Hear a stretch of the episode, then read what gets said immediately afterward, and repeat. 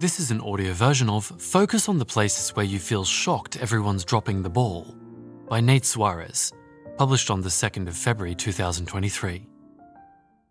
Writing down something I've found myself repeating in different conversations.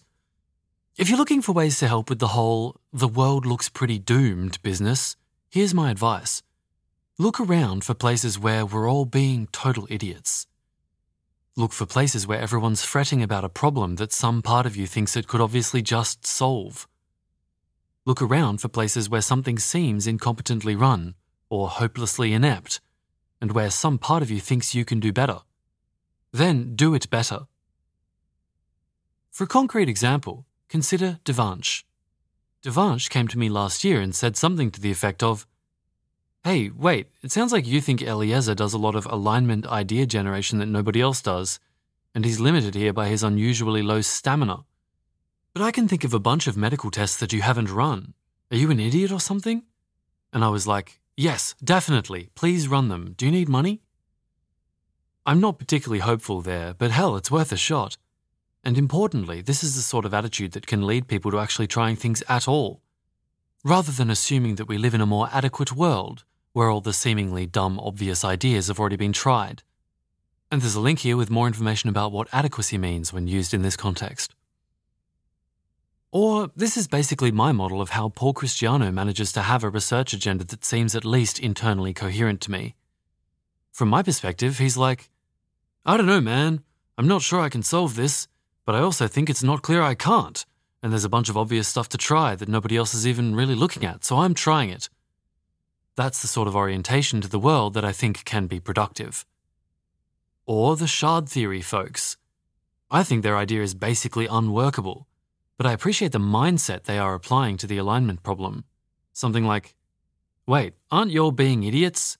It seems to me that I can just do X and then the thing will be aligned. I don't think we'll be saved by the shard theory folk. Not everyone audaciously trying to save the world will succeed. But if someone does save us, I think there's a good chance that they'll go through similar, what the hell, are you all idiots? phases, where they autonomously pursue a path that strikes them as obviously egregiously neglected to see if it bears fruit, regardless of what I think. Contrast this with, say, reading a bunch of people's research proposals and explicitly weighing the pros and cons of each approach so that you can work on whichever seems most justified. This has more of a flavour of taking a reasonable sounding approach based on an argument that sounds vaguely good on paper, and less of a flavour of putting out an obvious fire that for some reason nobody else is reacting to. I don't know, maybe activities of the vaguely good on paper character will prove useful as well? But I mostly expect the good stuff to come from people working on stuff where a part of them sees some way that everybody else is just totally dropping the ball. In the version of this mental motion I'm proposing here, you keep your eye out for ways that everyone's being totally inept and incompetent, ways that maybe you could just do the job correctly if you reached in there and mucked around yourself. That's where I predict the good stuff will come from. And if you don't see any such ways, then don't sweat it. Maybe you just can't see something that will help right now.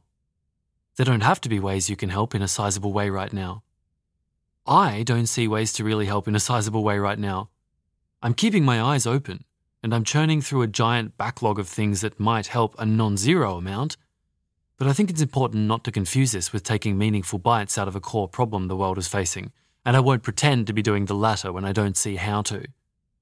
Like, keep your eye out. For sure, keep your eye out.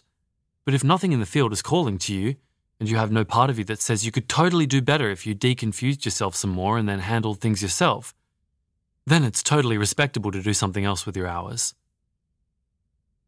If you don't have an active sense that you could put out some visibly raging fires yourself, maybe after skilling up a bunch, which you also have an active sense you could do, then I recommend stuff like cultivating your ability to get excited about things and doing other cool stuff.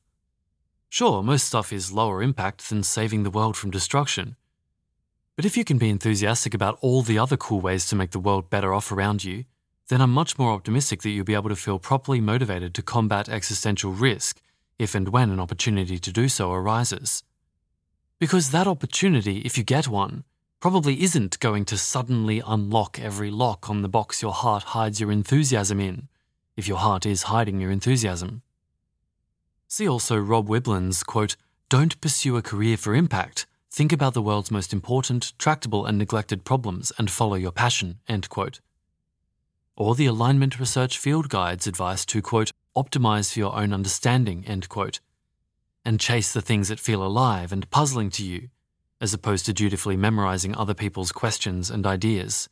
Quote, Don't ask, what are the open questions in this field? Ask, what are my questions in this field? End quote. I basically don't think that big changes come from people who aren't pursuing a vision that some part of them believes in, in quotes. And I don't think low risk, low reward, modest, incremental help can save us from here.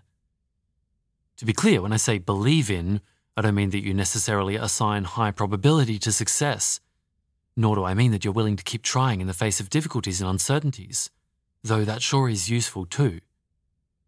English doesn't have great words for me to describe what I mean here, but it's something like your visualization machinery says that it sees no obstacle to success, such that you anticipate either success or getting a very concrete lesson.